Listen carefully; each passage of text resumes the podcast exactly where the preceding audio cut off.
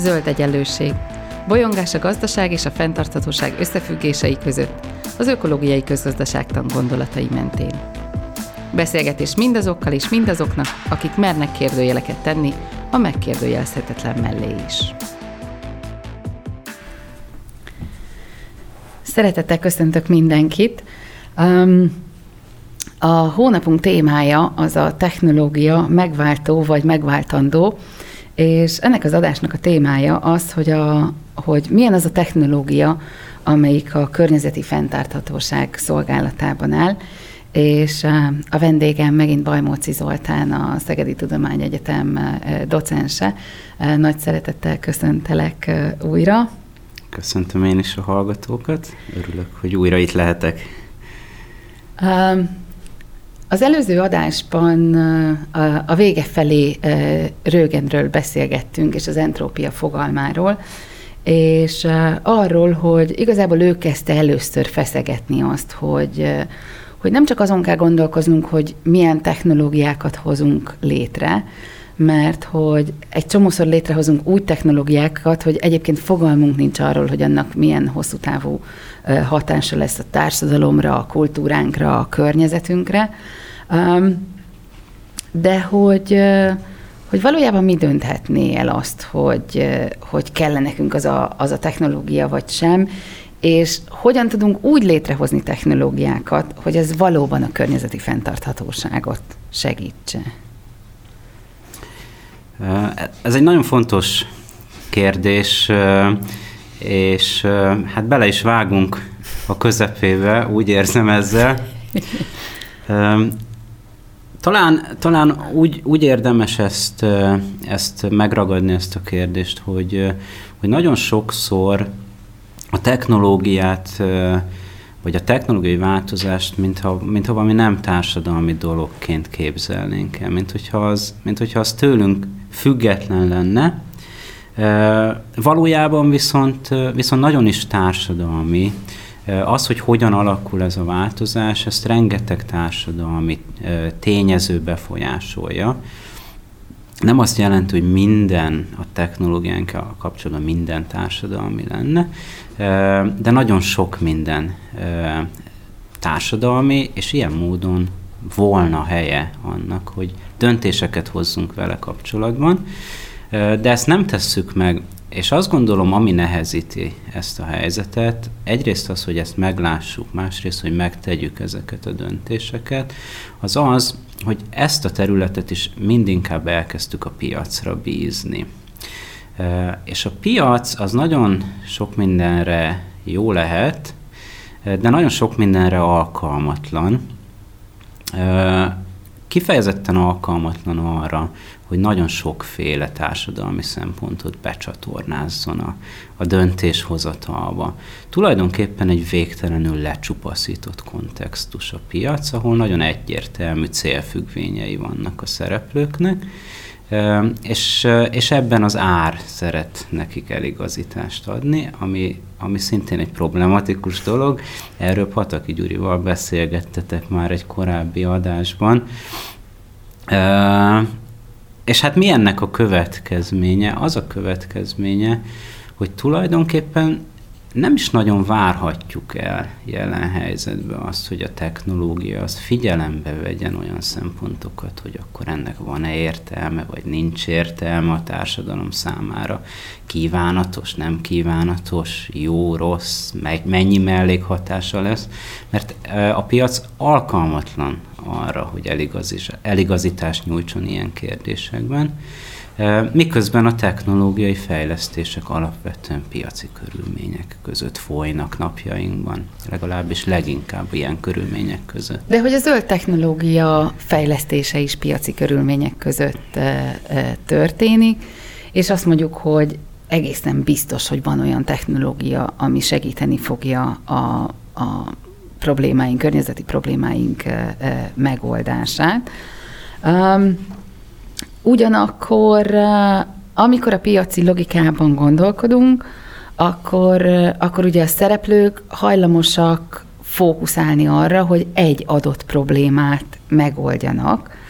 Viszont nagyon sokszor van az, hogy egy adott problémát megoldanak, majd egy másik területen, egy másik mondjuk adott esetben ökológiai károkkal járó szempont szerint létrehoznak egy másik problémát. Ezt szokta ugye a, a szakirodalom problem shiftingnek hívni, tehát amikor egyszerűen eltoljuk a problémát az egyik helyről a másikra, és ugye ennek egy nagyon jó példája az elektromos autó, amiről, amiről ugye azt gondoljuk, hogy hát ez a közlekedési, tehát az éró kibocsátású közlekedési problémáinkat megoldja. El tudod nekünk mondani azt, hogy, hogy, hogy hogyan működik ez a, ez a probléma áthelyezés egyik helyről a másikra? és hogy, hogy nyilván ez a, ez a piaci szereplők szegmentáltságából és célorientáltságából is adódik, hogy ez, ez létrejön. A, én azt gondolom, hogy amit így összefoglaló néven zöld fejlesztéseknek, vagy zöld technológiáknak hívunk, annak egy része az, az továbbra is hozza tényleg ezt a masszív piaci logikát, és, és él ezzel a problémát helyezéssel, egy másik része pedig valószínűleg feszegeti a, a rendszer határait, tehát azért, azért sokféle és egymástól nagyon különböző megoldásaink vannak, de ez a példa, amit behoztál, az elektromos autók, az, az nagyon egyértelműen világít arra rá, hogy mi ez a probléma áthelyezés. Hogyha az a feladatunk, hogy megoldjuk a városi szennyezést, akkor nagyon jó megoldásnak tűnnek az elektromos autók. De ettől a, közlekedés környezetre gyakorolt hatásával nagyon keveset sikerült tenni, Egyszerűen ez az energiafelhasználás, ez majd az erőművekben fog realizálódni, ahonnan az elektromos áramot vételezik ezek az autók. Nagyon sokszor egyébként továbbra is ugyanúgy foszilis energiahordozóból nyerjük ki az elektromos autózáshoz szükséges áramot, nem beszélve az autógyártásról, a szállításról, és arról, hogy ugyanúgy fenntartunk egy egyéni mobilitásra alapuló közlekedési rendszert, miközben akár azt is kérdezhetnénk, hogy miért nem más típusú közlekedési rendszerek irányába mozdulunk el. De ezek azok a kérdések, amelyeket nehéz a piacon keresztül közvetíteni a szereplők felé. Ezek más típusú kérdések. Ugyanakkor, hogyha mondjuk a a, az energiatermelésnél is megoldanánk a zöldítést, tehát tegyük föl, hogy, hogy, hogy olyan energiarendszereink lennének, um, akkor is létrehozunk olyan problémákat, ami mondjuk a ritka földfémeknek a, a kérdésköre, amit az akkumulátoraink használnak, hogy, hogy aztán abból hozunk létre újabb problémákat, hogy azokhoz hogy jutunk, annak, annak a szűkösségét hogyan kezeljük. Tehát, hogy nem csak a helyét raktuk át e, e, igazából a, a, a szennyezés problematikájának, hanem egy teljesen újfajta problémát is, is, is, is behozunk, e, behozunk ebbe a e, ebbe a térbe. Van erre, vagy egy, erre az a megoldás, hogy kezdjünk el a, magával a közlekedési rendszerrel foglalkozni? Tehát, hogy ez lenne, ez lenne a Rögen-féle megoldás? Végeredményben igen, bár ennél egy, egy picit cizelláltabb válasz azért adható erre a kérdésre. Az egyik általam legnagyobbra tartott kortárs technikafilozófus Andrew Finberg mondta azt egyszer, hogy ugye, hogyha egy olyan rendszerre hatunk, ami, aminek része vagyunk, akkor ne nagyon várjunk más, mint hogy a, a hatás az visszaérkezik hozzánk. Ugye a természetre hatunk, akkor mi részei vagyunk ennek, ezt vissza fogjuk kapni. És múlt héten beszéltünk arról, hogy, hogy ezt először ilyen mellékhatásokként észlelték az emberek, a, a PCB-k, meg a DDT és, és egyéb ilyen problémák kapcsán, De azt látjuk, hogy tulajdonképpen ez a rendszernek egy alapvető jellemzőjévé vált, hogy, hogy szükségszerűen megtermeljük ezeket a mellékhatásokat. Egy Ulrich Beck nevű szociológus úgy is nevezi tulajdonképpen a modern társadalmakat, hogy kockázat társadalmak. Ahogyan előállítjuk a, a javainkat, azzal együtt előállítunk, hát most nevezzük őket mellékhatásoknak, és ez a kettő nem elválasztható egymástól. És hogy akkor mit is lehetne csinálni, ez volt a kérdés. A legelső dolog az az lenne, hogy abból kellene kiindulnunk, hogy nem tudjuk feltétlenül, hogy milyen formában, hol és mikor, de nagyon jó okunk van azt gondolni, hogy lesznek előre nem látott hatásai a, a tevékenységünknek, az új technológiáinknak, annak a módnak, ahogyan termelünk. Ezt kéne alapul venni. És hogyha azt vennénk alapul, hogy lesznek mellékhatások, és jó eséllyel ezek egy része nem kívánt mellékhatás lesz, akkor egy picit megfordulna talán a gondolkodásunk, és ebben a keretben például érdemes már föltenni azt a kérdést, hogy túl gyors ez a változás, vagy túl lassú? Tudunk-e már eleget arról, hogy nagyon nagy léptékben elkezdjünk valamit használni? Kin van a teher, azt kell bizonyítani, hogy valami káros, vagy az, hogy valami nem káros. Nagyon sok minden megfordulhatna a, a mai gondolkodási sémákhoz képest. Ma alapvetően abból indulunk ki, hogy amíg nem találkozunk nem kívánt hatással, addig azt feltételezzük, hogy nem lesz, és akit hátrányosan ér valami, annak kell bizonyítani, hogy őt hátrány érte és lehetőleg minél gyorsabb legyen minden változás, és a lehető legnagyobb léptékbe eresszük rá a világra. Csak nagyon nehéz utána már bármit csinálni. Nagyon jól mutatják ezt például a PCB vegyületek, onnantól kezdve, hogy mindenhol megtalálhatók ezek a vegyületek, akár a sarkvidéki inuitok szervezetében is, akik nem nagyon részesednek a haladásnak az áldásos hatásaiból, onnantól ez, ezt már nagyon nehéz utólag kezelni.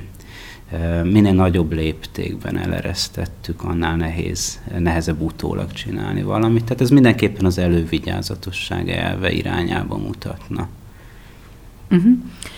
Uh, nagy vita szokott lenni abból, hogy, hogy vajon a, a high-tech vagy a low-tech megoldások azok, amik, amik a fenntarthatóbbak.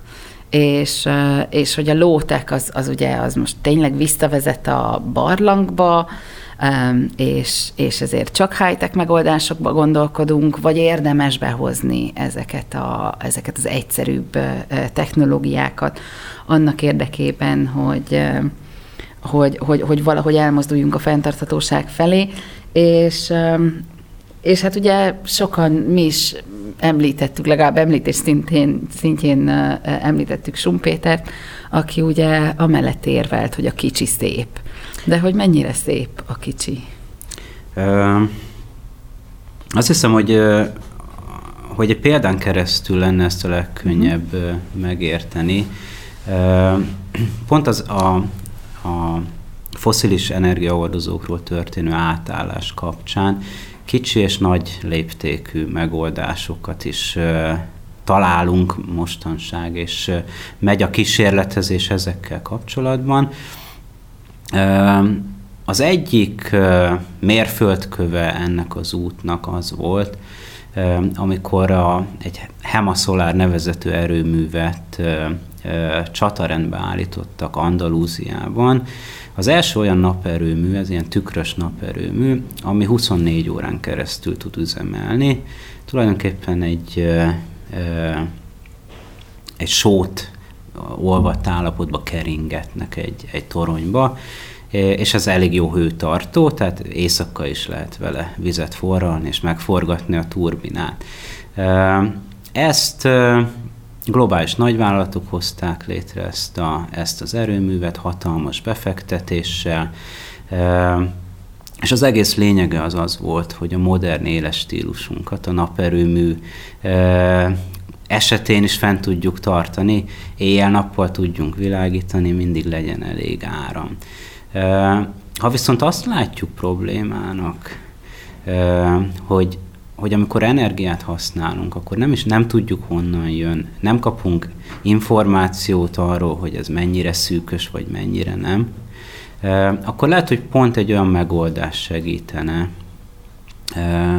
ami visszacsatolást ad arról számunkra, hogy most elérhető az energia, vagy nem. Lehet, hogy egy olyan megoldás segítene minket, ahol nem függünk nagy elektromos hálózatoktól, nem néhány szereplő kontrollálja a rendszert, hanem nagyobb autonómiája van az egyes szereplőknek. És tulajdonképpen az egyik, meg a másik variánsra is lehet technológiai megoldásokat csinálni. És nagyon nehéz lenne azt mondani az egyikről, hogy ez high-tech, a másikra meg, hogy, hogy low-tech, mert mind a kettő egy újító tevékenység eredménye, ami az épp aktuális tudásunkat használja fel az újításhoz. Amit mi igazából manapság high-technek szeretünk hívni, az egy, az egy speciális fajtája a technológiai megoldásoknak, ami nagyon sokszor a tudomány és az ipar együttműködéséből származik, nagyon sokszor olyan nagy léptékű megoldásokat jelent, ahol kevés szereplő kontrollál sok szereplőt a technológia révén, és ilyen értelemben ez egyfajta társadalmi víziónak a, a lenyomata, még például mondjuk egy mikronaperőmű, vagy egy mikrovízerőmű egy másik társadalmi víziónak a lenyomata. És miután napjainkban dominálnak ezek a nagy léptékű megoldások, így tényleg Schumachernek a kicsi, szép felkiáltása az, az nagyon vonzónak tűnik, de ebbe a kontextusba, vagy így, így értve a kicsit, hogy tere legyen a, annak, hogy másféle társadalmi víziók lenyomatait hordozzák magukon a technológiai megoldások. Sokszor ez tényleg azt jelentheti majd, hogy kisléptékű megoldások, nem annyira iszonyú hatékony megoldások, a Schumachernek az egyik példája az volt, hogy ugye lehet olyan ö, gépet is csinálni, ami, ami nem egy millió tartó gyárt le naponta, ö, csak jelenleg nincs ilyen a piacon. És amikor elmentek Afrikába kisebb közösségeknek segíteni, akkor egyszerűen nem tudtak mihez nyúlni, mert hogy számukra nem adekvát ez a technológia, túl nagy léptékű, és talán ez a kult szó az ő elképzeléseibe is, hogy, hogy adekvát, a célhoz megfelelően válasszuk meg a technológiát. Ilyen értelemben ez a high-tech, low-tech, visszatérünk az őskorba, ezek, ezek rossz kérdésfeltevések. És még egy utolsó példát mondanék, ami, ami talán még jobban segít ezt megérteni, hogyha a közlekedési eszközeinket így intuitív módon sorba raknánk, akkor nyilván a személyautót azt, azt valami fejlettebbnek gondolnánk, mint a kerékpárt. De érdemes megnézni azt, hogy a kerékpárra optimalizált városok, Amsterdam, Kopenhága, azok az autóra optimalizált városok utáni lépések voltak. Uh-huh. Ezek a városok is autóra optimalizált városok voltak a 70-es, 80-as években még, és aztán egy más társadalmi víziót kezdtek el kiépíteni, és időben a kerékpáros város követi az autós várost, és nem fordítva. Uh-huh. Tehát akkor visszatértünk igazából Rögen kérdéséhez, hogy, hogy létrehozzuk, létrehozzuk azt az adott gazdasági tevékenységet vagy technológiát, de hogy valójában miért, minek, tehát hogy, hogy, hogy mindig mindennél érdemes megkérdezni azt, hogy, hogy, hogy, hogy milyen társadalmat épít, milyen célokból van, és hogy érdemes ehhez entrópiát létrehozni, vagy adott esetben a vízióinkat kell egy kicsit átgondolni ahhoz, hogy, hogy, hogy, hogy ne fussunk bele újabb és újabb problémákba. Ami még ami még így a környezet és a technológia kapcsolatában elég sűrűn kérdés, és ugye amikor, amikor nem növekedésről beszélünk, akkor is állandóan előjön, hogy, hogy, hogy rengeteg olyan technológiai um, problémánk van, ami egyszerűen azért létezik, mert növekedni kell, vagy növekedni akarunk. És ilyen például a, a beépített elavulás, amikor ugye valamit úgy hozunk létre, hogy egyébként létre tudnánk hozni egy sokkal tartósabb verziót is, mert a technológia létezik rá, de de nem tesszük meg, mert, mert az, az gazdaságilag eh, hátrányos lenne, vagy, eh, vagy ugyanilyen a, a késleltetett technológia beépítés, amikor szintén megvan már az a technológiánk, hogy, eh, hogy mondjuk valamiből az újabb verziót dobjuk rögtön piacra, de nem tesszük meg, mert hogy akkor jövőre um, mivel vesszük rá az embereket, a fogyasztókat, hogy, hogy, hogy lecseréljék egy, egy újabb, modernebb változatra. Um, hogyan lehetne a beépített elavulás és a készletet, a technológia beépítés ellen hatni? Jelenleg nem minden szereplőnek van ugyanakkor esélye beleszólni abba, hogy milyen víziók mentén zajlik a technológiai változás. A beépített elavulás vagy a technológia késleltetése ezek egy nagyon konkrét társadalmi víziónak a, a legképződései. Ezek a víziók nagyon hathatósan járulnak hozzá a vállalati profittermeléshez. Ilyen, innen nézve ezeknek nagyon világos funkciója van, és miután a nagyválti szereplőknek az elmúlt időszakban valószínűleg nagyobb lehetősége volt befolyásolni a ezeket a víziókat.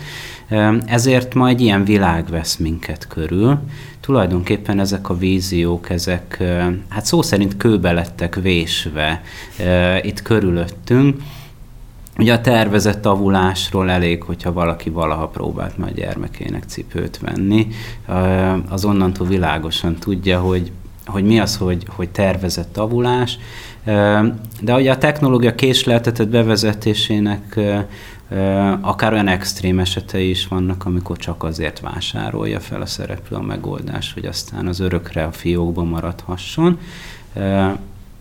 Például a gyógyszeriparban nem ismeretlen ez a, ez a megoldás, de valószínűleg rengeteg más esetben is.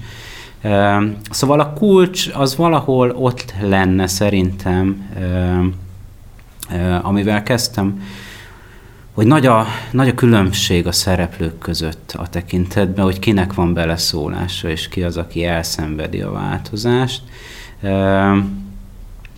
Ezen kéne megpróbálni változtatni. A technológia demokratizálása az, amit én megoldásnak gondolok ennek kapcsán. Nagyobb teret engedni annak, vagy megteremteni annak a lehetőségét, hogy a szereplők sokkal nagyobb rétege, sokkal nagyobb százaléka hatással lehessen a technológiai döntéseinkre. Ez alatt nem azt értem, hogy nekik kéne mérnökökké válniuk, néhány szereplő számára ez is lehet egy út, de itt jóval inkább arra gondolok, hogy ami társadalmi, morális, etikai döntést igényel a technológiával kapcsolatban, azt tényleg kezeljük úgy, mint egy társadalmi döntési helyzetet. Próbáljunk meg befolyást gyakorolni, építsük ki az intézményeinket, amik erre alkalmasak. Jelenleg gyakorlatilag nincsenek ilyen intézményeink. A fogyasztók vagy az állampolgárok, mikor milyen minőségben alulról jövő kezdeményezések formájában tesznek egy-egy ilyen kísérletet, amik a legritkább esetben tudnak egymással összekapcsolódni. igazán intézményesülve a technológia demokratizálása nem nagyon van jelenleg.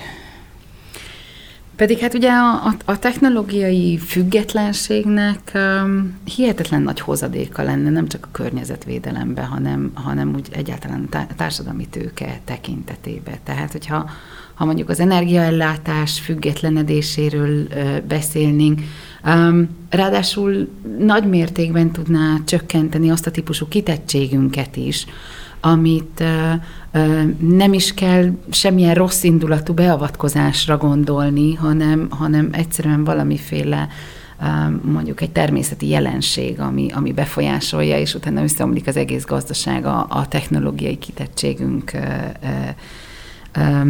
alapján. De hogy, hogy ezek az intézmények azok, amik amik létrehozhatják ezeket a technológiai függetlens, tehát a technológiai függetlenséget is, vagy ezek igazából csak az ilyen etikai, társadalmi kérdéseket veszegetnék? Nem egyszerű kérdés. Már csak azért sem egyszerű ez a kérdés, mert sok jó válasz lehet arra, hogy, hogy megint csak Schumacherhez viszonyul, hogy mi az adekvát, hogy mi a megfelelő technológia egy adott helyzetben, vagy egy adott közösség számára. Napjainkban egy csomó mozgalom elindult, ami ezeket a kérdéseket feszegeti, ezeket a határokat próbálja újra rajzolni.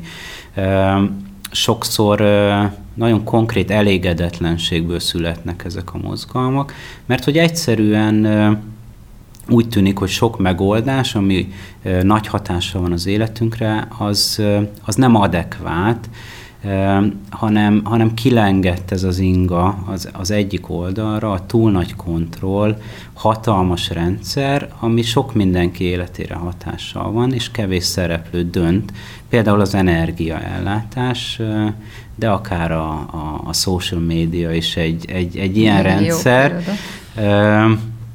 És, és ezek, a, ezek a nagy rendszerek nagyon ex, extrém eseteket hoztak létre, és például szerintem nagyon fontos kortárs mozgalom a, a tárgyak megjavításának a jogáért folytatott aktivizmus, ami egyszerűen arról szól, hogy legyen arra lehetőségünk használóként, hogy megjavítsuk azt, ami elromlik, mert a mai rendszerben ez sem evidens már.